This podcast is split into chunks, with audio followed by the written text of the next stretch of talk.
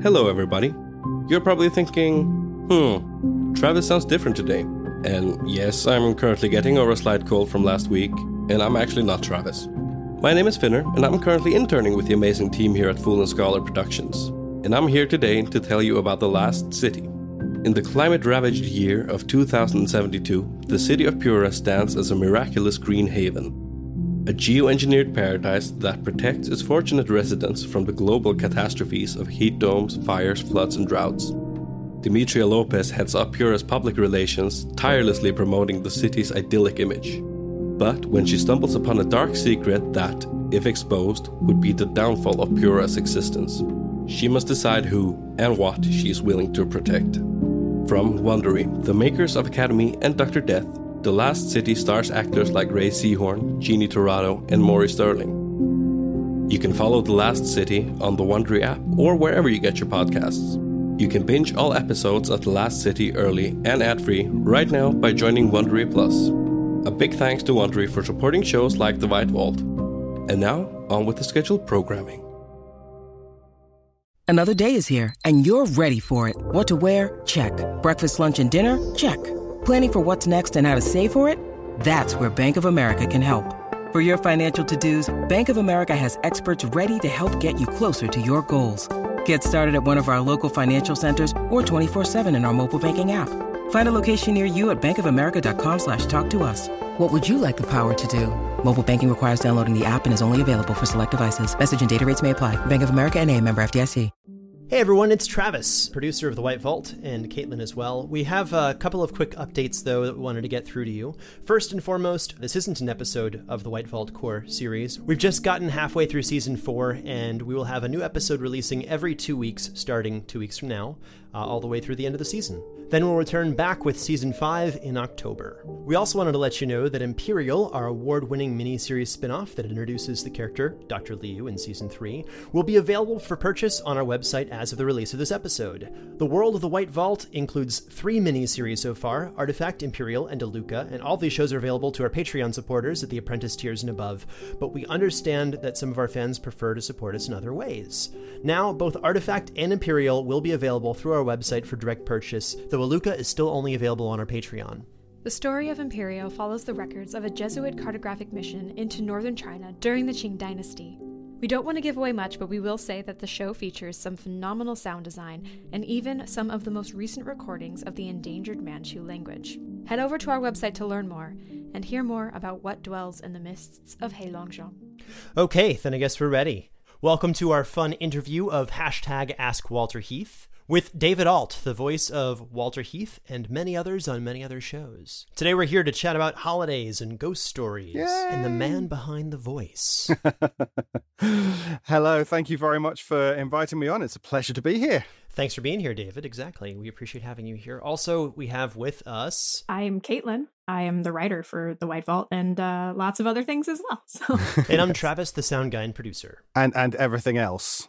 And, and I, as I look, as I sit here and look at my screen, what I see is the the behemoth of writing partnerships. Which you, I, I, I still, I've said this to Travis before, but I can say it directly to you now, Caitlin. How how do you do it all? You know, how do you consistently keep on pumping out so much excellent writing, production, etc.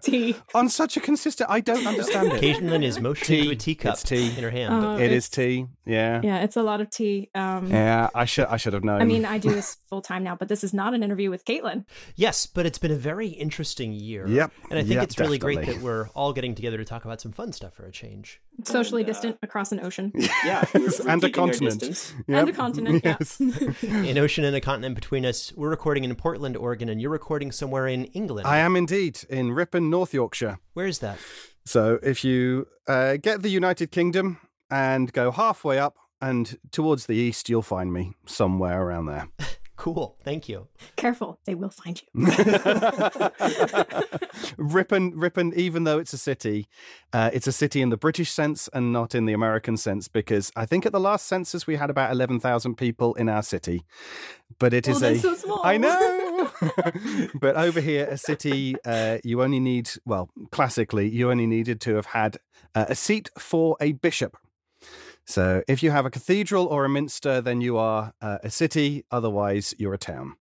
That changed in 2000, but classically, it's a city. All right. It's pretty cool. It's still really small. It is. and, it is. And I heard a rumor you also do haunted ghost tours there as well. I yes, I do do the ghost walks. Um, that's a lot of fun where we uh, take people around the city centre. The city centre. um, take people uh, just on a short little walk, about about a mile, mile and a half. Show them some of the places where grisly stuff has happened and uh, where people have reported seeing ghosts. And and just so people who've never been to England have a visual uh, mental image of the scape. mm. So this amazing city, are we picturing skyscrapers or a small village in the countryside? So what is the is it very green like what's the layout of it? Okay, so uh, where I am is is wonderfully green, in fact, uh, because I uh, Ripon is based between the Yorkshire Dales on one side and the Yorkshire Moors on the other side, and it's in this little valley between the two, if you like. So uh, you only have to drive two minutes, and you're out into wilderness. It feels like, which is a wonderful place to be. It sounds like it. Uh, in terms of the city itself, if you picture, um, even if you picture a nice little medieval town or any kind of D and D type. this kind of rural medieval town and put a gigantic cathedral in the middle of it then yeah you've probably got what what, you, what, what we have here of course uh, britain um, is very much not built on the grid system so everything has all the streets wind and curve and uh, and and whatnot. Um, so yes. that sounds like right out of a book. Oh yeah. Oh, very much so. Yes. Did they put the cathedral there to be like, you know, we're we're gonna be a city, or was it some sort of well, okay. So one of, one of the little stories that I'll I'll tell you is that um, the day the founding of Ripon as a city goes right the way back to the year 886. So 11, 1100 years ago, 1100 odd years ago. Uh, and King Alfred, whom you might know of as the one that burnt the cakes, was around and about. And because Ripon was able to uh, shelter him for a day, he said, Tell you what, uh, I'm going to give you a charter to become a city. But because he didn't have any parchment to write on, he, he grabbed a horn and wrote it on there. That is what started this whole tradition of a horn being blown at nine o'clock every night in the market square. Supposedly, every night since the year 886, it has been done. Who knows? Uh, but it certainly goes. it's called Setting the Watch, and uh, it's one of the things that Ripon is famous for. That's fantastic. And then he he burned some cakes. I've never. I'm sorry. I've never heard this before. Okay, okay. The story of King Alfred is that he was on the run and stayed at some elderly woman's shack hovel. Uh, she went out to collect some ingredients or something, forage for something, uh, and said, "Watch the cakes while I'm out." And unfortunately, he fell asleep, so the cakes got burnt, and that is what everyone knows of King Alfred. he burnt the cakes. So so the house didn't burn down. It was just no, no, just just the cakes. Okay, just the cakes. cakes. this isn't an episode of the Lucky Die. Okay, yes. when you make omelets, you have to start a big fire.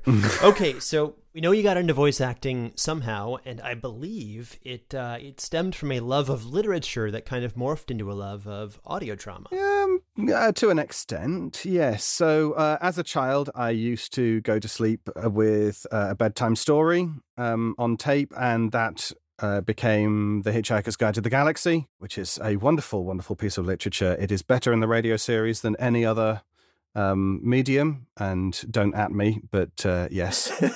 so from there, I developed my love of audio drama. It was then in the wilderness years when Doctor Who went off air, and especially from 1996 onwards, where I was looking around on this newfangled thing called the interwebs for new Doctor Who audio drama, just seeing if there was anything going. And yes, there were groups doing Doctor Who audio drama. There were there was Back to Reality, which was uh, one down in Australia. Darker Projects, which is where I eventually got into audio drama, but various other ones. And uh, yeah, so I found Darker Projects. They were also doing some sort of scary stories.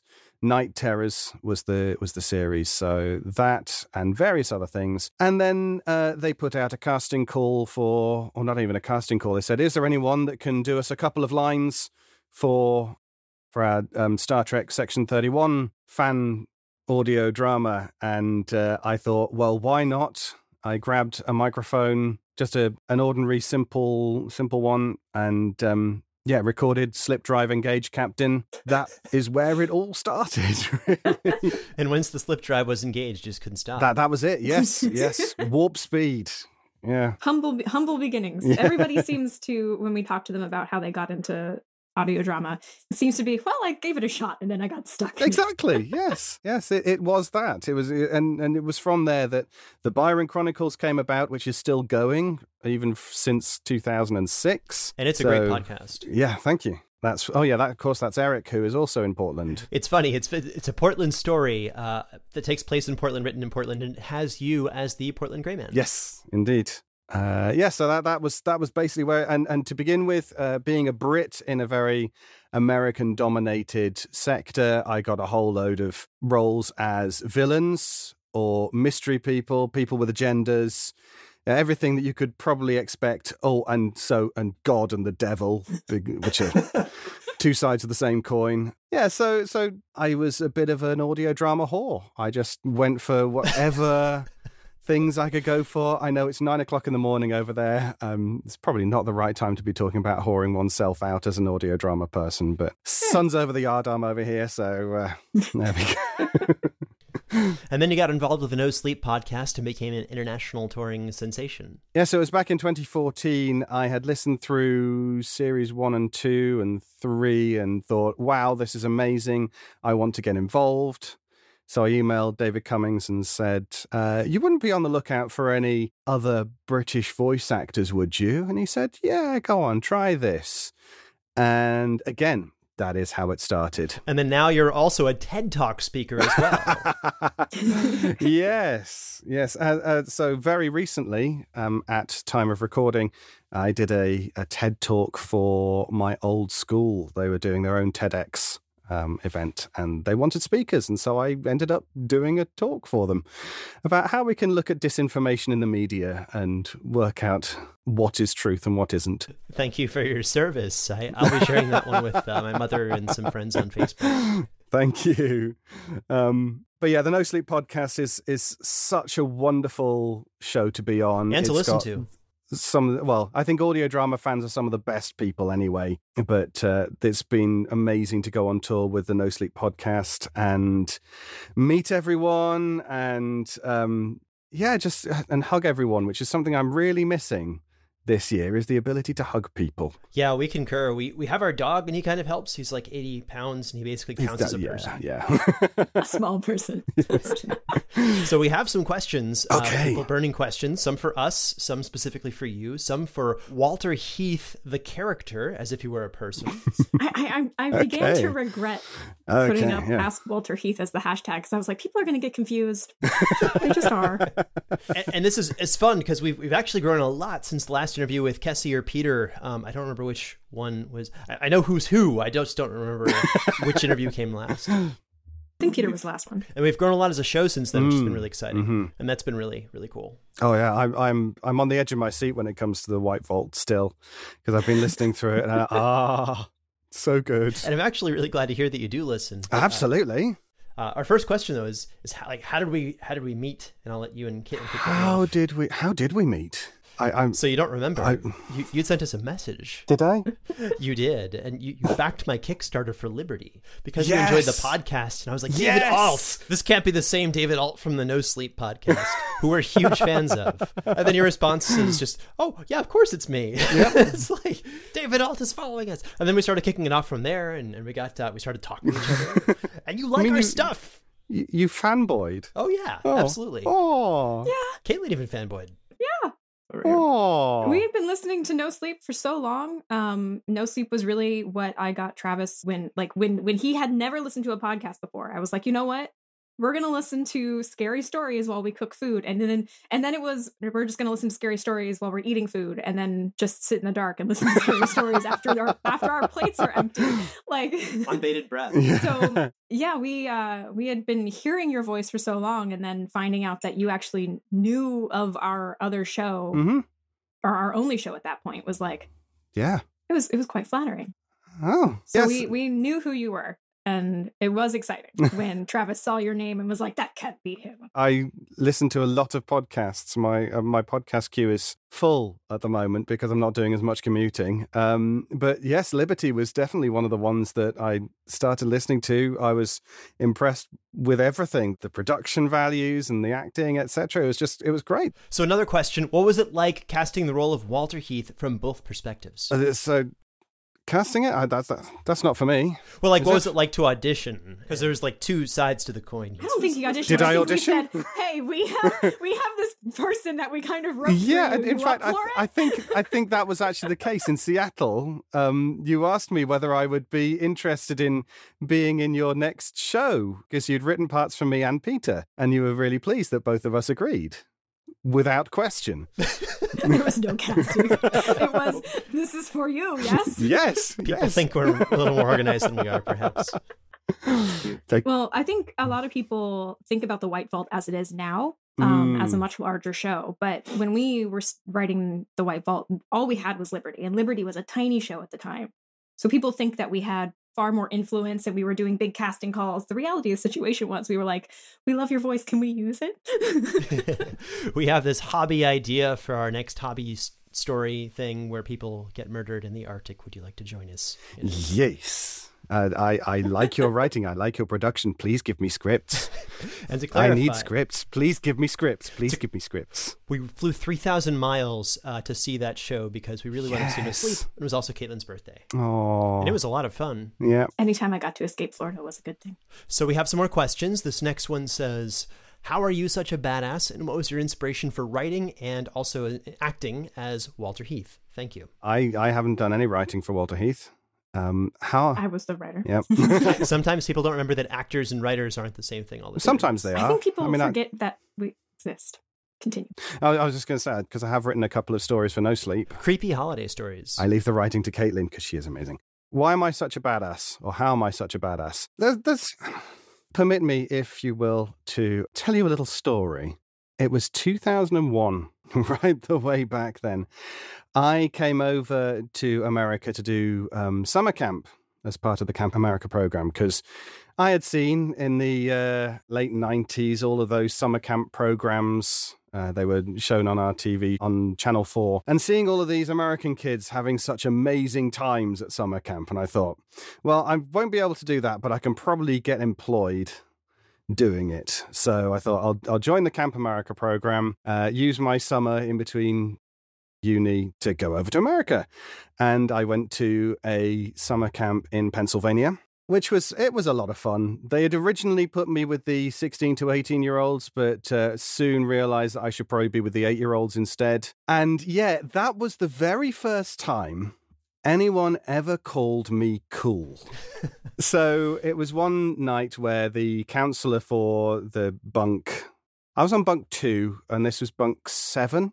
And yeah, so the the the other guy had, or those counsellors were off into Scranton, I think it was, for getting some uh, much needed R and R, and so I was looking after bunk seven. The The kids in there just weren't settling down. They were not going to quiet down, get to bed, and sleep the night away. So I said, "Okay, do you want a story?" And they said, "No, no, no, no we don't like stories." Uh, I said, "Okay, well, how about a ghost story?" because uh, ghost stories are something that you are absolutely forbidden to tell at summer camp because they sometimes have adverse reactions. So I told this ghost story that I remember even had me shaking as I closed the cover and put it away. And out of the six of them, one of them had fallen asleep straight away, so hadn't heard any of it. The other five complained that they were feeling very sick and came with me to the infirmary, where four of them stayed overnight. the other one came back with me, sat outside on the, the veranda until the counselor, the main counselor, r- arrived back. and uh, this guy was a Geordie, uh, so from Newcastle, and he came in and he said, "Uh, What the hell have you done? I said, I, I, I just don't understand. There was this, there was this outbreak of something, and they, they just felt that they needed to go to the infirmary. So, you know, that's what I did.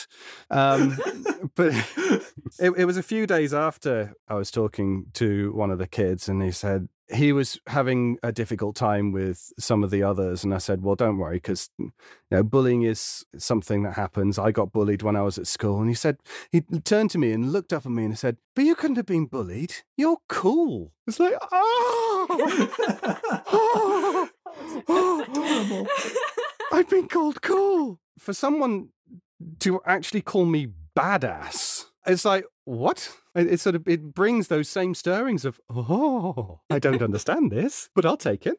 So yeah, how do I go about playing Walter Heath? Well, Walter Heath, uh, I think, as I said in uh, season two when I was looking through, he's a whiny bitch. In order to get into the character, I mean, I can I can definitely see where Walter Heath is coming from, but I think he has suffered from not having not having enough love and companionship in his life. I think he's he has his his ex-wife who they obviously didn't get on well. And so I think he's been quite alone and embittered by that. So with that sort of thing in mind, that's how I approach Walter Heath. And how long have you been acting uh, just in general?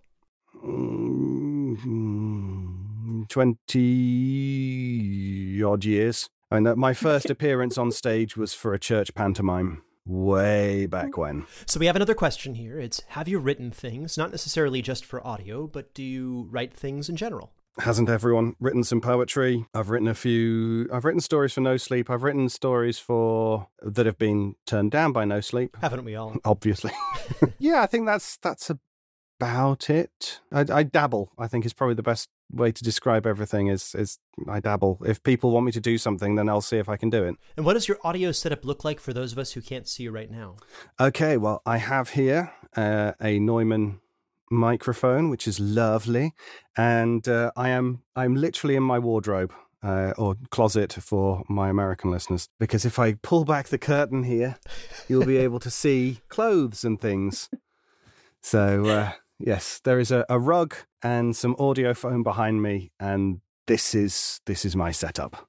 So I record audiobooks, all of my scripts, and occasional bits of singing in here. And do you listen to all the things you're in, or just select ones? Because you're in a lot of things. I do listen to a lot of things, and for the most part, yes, I have listened to everything that I have been in, and that's not just as a self-congratulatory thing. Uh, yeah, I genuinely like listening to audio drama some of the training that you have to do as a voice actor is to learn to like the sound of your own voice when it's played back to you, which is which is very tough. It is, yes, and and plus it, it, the ones that I people I know ha, who have uh, extremely good production values, like White Vault or No Sleep or some of these the other ones uh, I know that it's going to be a really good story, and so it's going to be it's going to sound really good, and and I'm invested in the characters as well. So uh, when in Vast Horizon I was there as Captain Sarpon, I I want I, I was on his side, but I knew what was coming. but I, I, just needed to hear it. And then, Caitlin, the question was also directed at you. Do you listen to the things that you write? Yes, but a long way down the line. I, like I usually listen to, I'll listen to bits and pieces when Travis needs me to mm-hmm. for to double check whether or not the pacing is right. But then I usually will not listen until I'm writing the next season. So if I'm writing like season three of something, I'll listen to season two as a, as a catch up. Reset, yeah, yeah, it resets my brain and gets the characters back into my mind mm-hmm. so that I can put them back on page. It's usually a very very long delay, usually a year's worth of delay. it's actually quite fun when you when you discover that you've done something done some recording and the pro- the production process has been so slow that you've completely forgotten what it is that you record and it just suddenly pops up and it's like oh i'm in this. I forgot. I forgot. And we did have a question about that actually uh, again for caitlin. Um, do you have a favorite moment that you've written perhaps like maybe a scene or a line? Ooh. I really enjoyed writing the jumbled flashbacks that Nolira has at the beginning of season two of Vast Horizon. That was a very fun mm. series of messed up things. Because mm-hmm. it was it was just a, a fun challenge to take past memory and present action and try to meld them together in like a weird psychosis. Mm. Um, and on the White Vault side, I, I really enjoy writing all of the the archae- archaeological like mumbo jumbo stuff. I love I love writing. That. I love doing the research for it and then I love taking it all together and, and putting it on the page and having It's usually Simon at this point because he's the yep. uh, he's the character that is really there for the work itself. Next question: Does David have a degree in astronomy, astrology, or astrophysics, and how do we tell the three apart? I have degrees in astrophysics and astronomy. I do not have a degree in astrology. How do you tell the three apart? Astronomy is pointing up at the night sky and saying, that's Betelgeuse. Astrophysics is saying, um, well, Betelgeuse has this comp- composition, and we can uh, work out how long it's been active and when possibly it's uh, going to die as a star.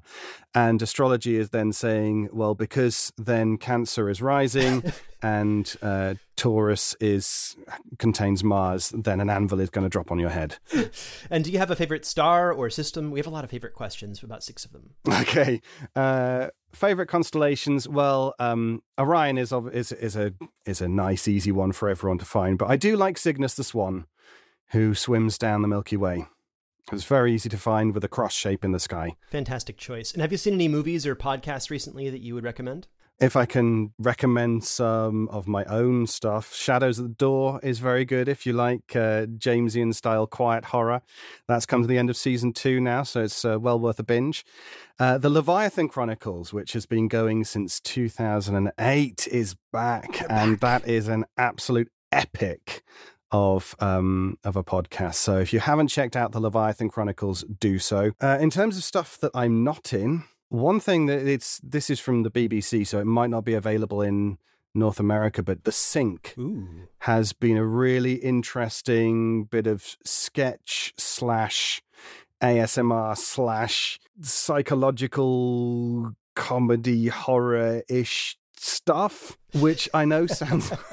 sounds awful, but it's it really works. It has been such an interesting listen. Um, that's only had six episodes, unfortunately. But uh, so there's that. The Oyster is a new one that's come out recently. I was just going to say the Oyster is phenomenal. Yeah, you did a great job in it as well. Thank you. Well, I, I got my small scene of being married to Carla Gugino, so you know who who can complain, really? Yes, there's there's there's a lot out there, and I, I unfortunately don't have my iPod on me to be able to scroll through and say, "Yep, check out this one, check out that one, check out that one." We also had a couple of England questions that I'll just, oh, okay. just jump yep, into. Yep, mm-hmm. One's what's England like? Are there really castles and ghosts? Uh, is it is tea as popular as they make it out to be movies? What's the weather like? Is it really dreary or is it sunny? We, we see different things from like uh, Poldark, where it's always sunny, and, and Paddington, where it's always mm-hmm. sort of rainy. In order, England, yes, does have a lot of castles. I'm going to say the United Kingdom, while it is still a United Kingdom. Uh, there are a lot of castles. There are ghosts. Yes, there's a lot of history over here, um, which is both to the betterment and the detriment, depending on wh- which way you look at it. Is the tea really better? Yes, tea is better over here. It's the way the kettles actually, we, we have kettles uh, which boil water to 100 degrees 212 Fahrenheit for my American listeners. And yes, tea is everywhere. Tea is absolutely. We we have got a little bit more into coffee over the last 20, 30 years. Uh, it's one of those things that as soon as you cross the threshold of a British person's door, they will offer you a cup of tea. Is the weather as dreary Certainly isn't the moment. That's because it's December. But it's certainly not as cold and not as snowy as the north of North America and into Canada. We do have some nice sunny spells from time to time, but it's certainly not as wet, certainly on this side of the Pennines. On the west coast, if you go to Manchester, then yes, it's a little bit more rainy because it's Atlantic weather coming in. But this side, no, no. I had to water my garden a lot this summer. And we have another question for David. Um, how is playing a comic relief character, Walter Heath, different from playing a more serious character like the quote, I've had worse, uh, comic relief is, I love comic relief personally, uh, just because it's it's a way of just tapping off some pressure. It's one of my favorite things to play, along with Mad slash going into psychosis slash you know all the stuff that no sleep sends me but yeah Aias as a character was so much fun to play and um, i actually got uh, sent a note by athor uh, he DM'd me yesterday saying someone said that someone said, "Holy shit, is this really David Ault's first D and D?" And that's on our other show, Dark Dice. Yep. as well. Um, Uh, so and we have another question on that topic as well. Mm. Uh, the team, Fool and Scholar Productions and the Dark Dice crew, raised over $10,000 this year by having David Ault, as IS, Mm-hmm. go on a series of fictional speed dates with other characters on our show. And first, thank you. Thank you for giving us something wholesome. And what was that experience like? Ah, amazing, brilliant! It was. I I was honored and so pleased to be a part of it. Uh, but I think the listeners should understand that as a project, I knew nothing about it until what a few days before we started recording. Because Travis, you you. Well, you did I- agree. I- You I- did I ag- He agreed to go on 10 speed dates. I, I, I agreed to a project ages before because you had an idea, and then I heard nothing, and then it was like, right, okay, uh, when can you do a whole load of speed dates for us? And I said, what? I, I That's on me. uh, well, we've got all of these people lined up, so starting at this time on this date, uh, you're going to you're going to go on speed dates as your character from the D and D campaign that we ran 18 months ago. So, okay, cool, let's go for it. and, and and Ben, again, thank you for for going through that. We were really able to do a lot of real good in the real world because. Of Oh, that. you, Thank you did fantastically with it, and thank you to all the listeners, to everyone who contributed, to everyone who shared it. Yeah, you were the ones that made it. I was, as as I say, honored to be a part of it, and yeah, I basically thrown in at the deep end by the people I am staring at.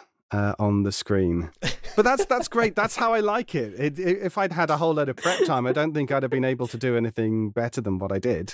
And people really loved the awkwardness of it as well. It was very genuine. Mm. Like when you meet people for the first time in real life, it's always really awkward. yeah, that just comes from That's how it goes. But uh, yeah, that the the one of the things that I loved about doing that was that Ias was able to ask questions that I had wondered about but didn't have the means to ask myself.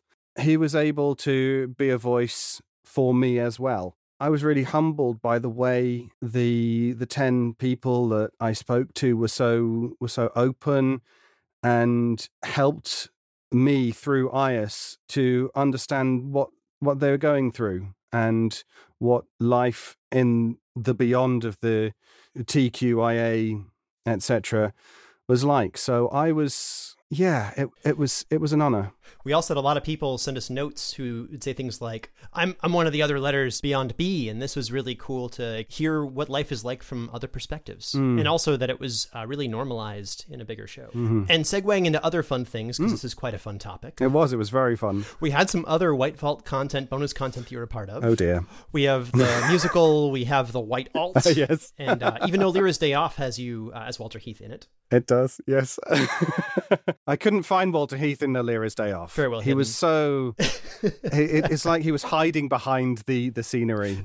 and they, they wanted to know uh, which one was the most fun to make uh, or more fun. Had any behind the scenes stories. Every time the musical comes up, it becomes an earworm for me, and it is so difficult to get out of my head.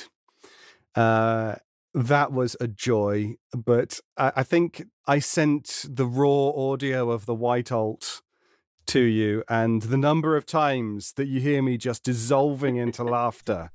And it was amazing. it's brilliant. That was so much fun. Um, It was. It really was. Everyone. oh, So to clarify, David Ault uh, voiced every character in season one and two of the White Vault uh, as himself, basically pitched up or down, or, a- a- and, and some really beautiful accents. the rest of the cast loved it. oh, good. I, I was I was so worried how they might react when they heard me trying to do their voice. Jonas Thorson, that one, Mm. that was a really great uh, impersonation for you. My Peter Lewis got better as it went on. No, that that the White. Alt was was a lot of fun to do. I was I was so pleased, and and that was one. Was it that Caitlin you didn't know about until you heard it, or They were, No. they were both like that. I have I honestly have a really hard time listening to the comedic offshoots that Travis uh, comes upon in his brain. Because when I'm trying really hard to write these characters, it really just it's like staggers my my brain to think like, oh, now they're doing this comedic thing when I just put them through like a really torturous situation. So I I have a tendency to like not interact with the comedic offshoots until they're produced, and then I listen to them with Mhm. Travis. And And to clarify, those are all things that are available on our Patreon at the $2 and up uh, level, everything that we've mentioned so far. Because hmm those are like our holiday specials. Yes, but the the White Vault musical does get stuck in your head. very Oh, yeah. much, Like- very much. I'm I'm It's just in there. I'm trying my best to, to keep it to keep it at bay at the moment. And what are some other favorite roles you've played on other shows? Oh, There's even a comment that says, like, we really loved you as, uh, we, we don't think we're getting Heath's Horizon, but we really enjoyed your work in Vast Horizon as Captain Sarpon. So, some of the other things that uh, I've really enjoyed being a part of, well, the Byron Chronicles is obviously the original thing that I got involved in, and if you haven't checked that out, then then do. It's really good. Uh, one of the uh, longer forms, I was in a production of War of the Worlds where I played the main character Richard Pearson, and that was done by Colonial Radio Theatre. That's a really good one. I think that's available as CD and download. A Scottish podcast is a wonderful, wonderful, uh, full of swearing, very Scottish podcast. But I play Councillor Byers on there, and he has some wonderfully snarky lines. A slight bit of comic relief in there as well. And oh, yes. So a couple of other ones would be Darkest Night. I was in show. season three of Darkest Night and I got to play the voice of the PA system that was very, very sinister. For the elephant. Yes, for the elephant. uh, and I got to play a, a journalist in Small Town Horror as well. That's uh, John Grill's John. podcast. That that was uh, a lot of fun as well. So those those are some of them. We have two questions left for the real David Ault. Are you as sassy as Walter Heath in real life? Because some of that didn't sound like acting smiley face emoji. How different are the persons David Ault and Walter Heath? I think, as I said before, Walter Heath came from the idea that, uh, yeah, he hasn't been as loved as he could have been. And this has hardened him into being the sassy, sarcastic, whiny little bitch that he is. so, how are we different? Uh, I, I like to think that I'm a little bit more open, warm, friendly, and genuine than uh, than Walter is. Uh, but uh, Walter is certainly very driven, but he's a coward as well. I don't know what I would do in the situation, but I think if I were part of that team, I would have gone down into the into the caves and been looking around and enjoying all of that. enjoying, uh, but uh, I think I would have been down there. I, I wouldn't have been sitting back and trying to raise people on the radio when it was quite obvious that no one was coming. So, what were Walter's qualifications for the job, and what was his job before he went off to Svalbard? To Caitlin. He's a technician and a communication specialist, but he never really rose through the ranks, as I would say. So when he gets divorced and everything, he takes the opportunity to take on a higher paying gig and heads out to the north. Yep. Okay, now rapid fire. I'm going to ask questions to Walter Heath, air quotes. Walter, what questions do you wish you'd asked in the job interview before you went off to Svalbard? who else is on the mission? Because I don't think he's that much of a people person, so he would want to know who else is going to be there, so he'd be prepared, either gritting his teeth or ready to inveigle himself into some other better paying gig after this. Okay, now kiss, kill, take out to tea. Who is his favorite and least favorite member of the Outpost Freestead team? I don't think he was a fan of Graham Kasner. And I think he does, he probably has a soft spot for Jonas, but only as a in a sort of professional kind of manner. We have another I another think one. his answer to everything is just let's go to tea. and speaking of, what is his uh, favorite tea? You think? Uh, what is his favorite type of tea? I think he'll just have Twinings every day. I said PG Tips. Because Uh, they're, 'cause they're easy. Because they're easy. You just you just put a box on the counter and he's he doesn't have the drive every day to to make it indifferent. so he just takes it out of the box and puts it in. well, yeah, that's that's what you do with all tea bags. You just take it out and put it in no, the I mug. know, but you, see, you say that. I, I make tea a very different way in my house because I have all loose leaf teas. I have them in drawers. oh yeah, so, so I, for me, I yeah. don't do loose leaf tea. Well, I, I can, but I don't bother. It's just yeah, box of tea bags. So that's why I think Twinings every day because I think he likes to think of himself as not just the sort of bog standard Tetley or PG Tips kind of. I think he he likes to think of himself as one up from there. So that's why he has the the Twinings everyday tea bags. I don't think he's got enough nous to go for the strong ones or anything like that. I, I think he's he just he, he wants to to be as normal as possible when it comes to tea, but still like to think of himself as something slightly better than the hoi polloi. Walter Heath's favorite thumbless animal. His favorite thumbless animal. I don't think he likes animals in general. Dog person or cat person? Cat person. Cat person. Yeah, Definitely, Sir Travis, yeah. he's a cat person. And does he like his cat? Molly, I think that he loves him. But Is Walter canonically gay or bi? Walter is a straight man who married very poorly for himself. hmm Is now kind of off of love entirely because it failed. Yep, I concur. I concur, yes. If he spoke a second language, what would it be? French, probably, because it was what he learnt at school. Probably French. Yeah. Do you think he was angry that Kasner never called him by his first name, unlike everybody else on the show?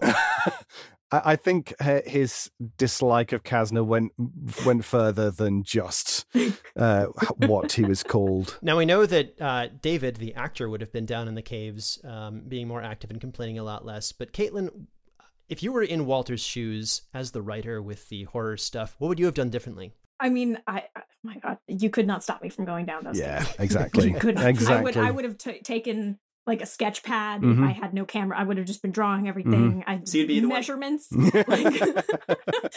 like, we would just see measurements with the words like when you see all, all across scribbled. Actually, that would be the line to draw Mm, everything. Maybe. Now, if Walter had made it to season three, uh, would he have jived well with anyone on the team? I think he would have got on with Dr. Liu um, because she is she's quite driven, but without some of the ego that Kasner had. So I think he he might well have got on with her in a platonic kind of way. And having written four seasons of The White Vault, what would you have done differently, Caitlin?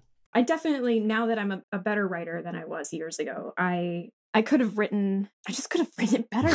I'm better now than I was. I just I know that every everyone you just you get better. I I don't know how to Mm. explain it other than the way that I built characters. I definitely could have made fixes to nowadays. And from just the writing standpoint, just having multiple years more of writing uh, mhm. experience at this point, I could have definitely just been better. Someone asked like what my favorite sound effect moment was that I've created, and that's a really tough question for me. The moment that stands out was like season one of Critical Research, where you have like the Dark Kin, these uh, people telling a story in a large chamber, Mm. and like before that, that was like the first time where I realized, oh, I don't have to record every single sound effect myself.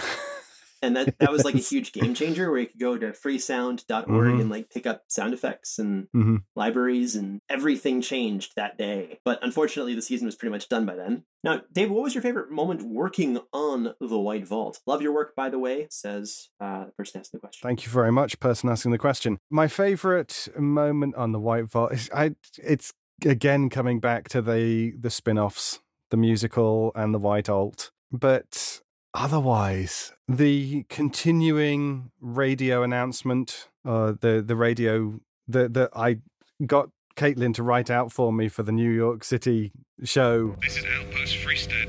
I'm reaching out for Seizure Group and possible rescue services. A storm has stranded us here for over a week. Anyone, please respond.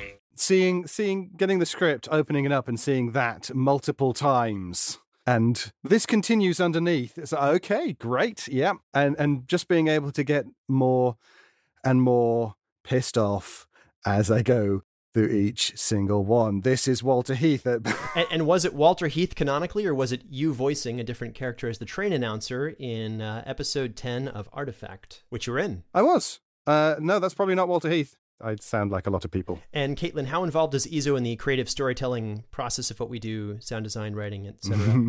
Uh, Izo is crucial. yes yes vital, vital, one might say. he also helps me record sound effects that are quite scary. and then, are there any new miniseries in the works? And if so, can you tell us anything about them? Yes, no. and actually, there, there there is a Shadows at the Door miniseries coming next year, Ooh. but I can't tell you anything about it. So, all the people in this chat have lived in England at some point, and this question specifically geared at Caitlin is what was the process of creating Artifact, which specifically takes place in Oxfordshire, England? When we actually started podcasting, I think we've said this in like every interview we've done at this point, but when we actually started podcasting, Travis and I lived in England, wrote like our first season while sitting in a pub, and uh, Travis recorded a little bit of it from like our little flat that we had um, next to the train station or train tracks. It was a while to get to the train station, we were right next to where they parked all the trains. Oh. so when we tried to record things, we'd be like, "Is there a train on the way?" I I mean I lived in England as a child and then we moved back to the US and I always wanted to go back and then my parents went back when I was in undergraduate and then I was like oh cool they're they're back over there so I can go over there for graduate school so I did and then I went over for graduate school and uh, that's when we started creating podcasts Mhm. and uh I recorded a lot of the Oxford sound effects while we were living there. yeah we Ah. Travis would just like bring that little recorder with him wherever we went because we went on lots Yep. of little walks around the city and just really squeaky gates and fields filled with cows and Yes. just yeah it was it, it's just a lovely we had such a lovely time And you're able to make such a lovely time sound so scary. What is that? Hey! Turn the lights back on! Turn it on! Do you hear me? So the next question uh, on our other miniseries, Luca, there are rumors that it was inspired by actual events? Question mark. Eluga was inspired by a true story. Um, part of it was a dear friend of mine that I've known since I was very, very young worked. I don't know how much I'm allowed to say about their work, but they worked on a boat uh, in the Indian Ocean, and they had this phenomenal experience uh, with some birds that decided to land and sometimes crash onto their boat uh, and vomit a lot and All at once. uh, so I don't, I don't I think some of them died. I, I, I just had this this huge conversation with them. And they were barefoot. Yeah, And they had to run across the deck to tell all these different people what was happening through the vomiting and the pooping and the... and uh, Sorry, the birds they were telling me the barefoot. story. no, no, the person. The birds, the birds. I mean, I think yes. so, um, and they told me the story, and I was like, I'm, I'm writing this other story right now. This would fit so well into part of the narrative that I need. Do you mind if I use this? And they were totally on board. Yeah. So part of it was in, it was inspired by true events. and then every time we have a guest, uh, we always ask for a bit of history or, or a scary story that they may be aware of from the place they're from. It's quite lucky that I do the Ghost Walks because I have been exposed to quite a few of the local ghosts and the local legends. One thing that Ripon is famous for is it's got three museums, those being the Workhouse, the Courthouse, and the Prison and Police Museum. So it gives you a nice little slice of, of life where you'd get taken into prison or locked up for the night, taken to court, and then if you ended up being a felon, then you would probably end up in the workhouse, which is where a lot of people died. So if you go into the workhouse, you can definitely feel that there is a an atmosphere to it. As you go down, there's one main corridor in the main bit of the museum, which was the tramp cells, uh, which are all about the size of a parking no not the size of an american car parking space but just a little bit smaller they were locked in from the outside and then let out to do their work and then they'd go back in with some food and uh, and Can I ask one clarifying question? yes yes sir So Yeah. in the beginning, you used the word tramp to describe like, Homeless. a- oh, I was picturing small dogs. No, no, no, no, no, no, no, not Lady and the Tramp. Anyway, so um, there is that. Then there is the main block, which is where the main inmates used to live. They were separated, of course, into their classes. So there were seven classes. You started off with men who could work, men who were elderly, then teenage boys, then women who could work, because of course women come lower down than men, uh, women who are elderly, women who are teenagers, and then children at the bottom, because children are, for the most part, useless. So they got an education, then they got sent out to be trade or into the trades, like being a, a servant or, or whatnot. And there is a story about one particular matron of the workhouse who uh, had her own particular way of punishing the children that did not conform. Uh, there was on the top floor, there was a room, and at the end of the room, there was a cupboard, and uh, that cupboard could be locked from the outside. So if she had need, she would take a child upstairs, up into that attic room, right the way to the end of that attic room. There was no no one underneath it, and put the child in the cupboard, lock it, and leave and leave the child there for a couple of hours. It is said that one day the matron had just put a child up in that cupboard. And then, as she came down the stairs, she was told that her sister had been taken ill in Leeds, which is, well, it's 45 minutes away now. It's a good couple of hours back then. And uh, so she went to minister to her sister, and of course, she hadn't told anyone that there was a small child up in the cupboard at the end of the attic room. And of course, it was just treated as oh little johnny is not is not around. He must have run away or something. And it was only when she was on the way back when she realized that this child had been left in that room for days. And when she got back there got up of course it was too late for the child malnourished as it already was. But it is said that it's not the child that can be heard wringing their hands and crying around what is now uh, a car park. It is actually the matron herself who lost a child in childbirth, possibly as a result of what she did. Who knows? One more story, nice, nice quick story, if if you will. Uh, so there was a barber a particular barber who he had very particular tastes. Now, underneath the cathedral used to be what was called the Bone House. It is now the Chapel of the Resurrection. It was the Bone House. It was where bodies were stored when in previous times, like 200 years before, when you had the plague, etc. Uh, there wasn't enough hallowed ground to be able to bury them in, so they got put underneath the cathedral and just got left to rot in there. And then by the time the Victorians came round, hey presto, we've got some sort of it's a visitor attraction, a tourist attraction. You can pay a couple of pennies and go down and, and look at the mouldering skeletons that are down there. Uh, there was a lot of skeletons down there, an awful lot. Uh, and this particular barber had this idea that instead of having a metal bowl for creating the foam to shave for, for shaving his, his clients, he wanted a bowl made of bone.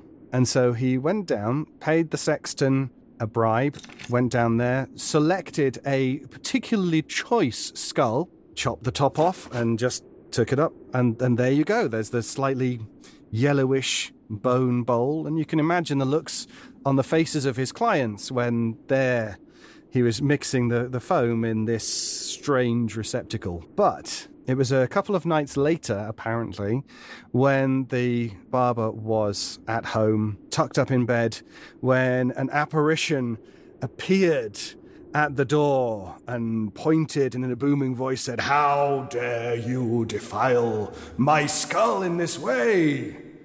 How could you take my skull, sir? Whatever his name was. I am, I am a knight of the realm. How could you take my skull and debase it so? And and there, there's, you know, the barber is just there, sort of going, oh, sorry, I'm really, really sorry. It's, it's, it's through there. And uh, the knight said, If I ever see a skull in here again that isn't attached to someone, then I'm going to come back and I'm going to, you know, do horrible things to you in the way that ghosts kind of threaten. uh, and the next morning, when uh, I don't think he had a lot of sleep that night, but the barber had had been able to get out of bed and go through into his barber shop, he saw that the skull, the bone bowl, was no longer there. It had disappeared. Uh, and when he went back down into the bone house, paid the sexton a couple of pennies again, there in the bone house was the skull fully reattached, and inside the two sets of grinning teeth were the shaving brush and a bar of soap. That's a delightful story. I know, yeah. And those are both local to your town? Apparently, city, city? city. City. Very, very important distinction for a city with 11,000 people. Yep. You can't see the silent stare and point that David just did, but it's It's very intense. No, but those are really fantastic and but a hint of what you could hear if you go on the ghost tour of Ripon. Yeah, absolutely, yes. Uh, we haven't been able to do any of the ghost walks this year because 2020, um, but we're hoping to get back to it next year. Well, that'll be really fantastic. And we really, again, appreciate your time with us. We've had quite a few fun stories with you and many a question answered. Absolutely, it's it. It is it is a pleasure and um, quite simply uh, an honor to be involved with you. You know, I, you you say that you fanboy over me, but I fanboy over you guys because it it really is uh, such a consistently good stream of audio and writing and production. Uh, and it is a, yeah, cast me more. I want more, more scripts, more, please. Absolutely. And thank you one more time. Absolutely. Thank you very much. Yes. And you. And everyone, we just wanted to wish you happy holidays one more time from us here at Fool and Scholar Productions, all of us here. And we'll be back with the next episode of season four in two weeks. We'll be seeing you in the white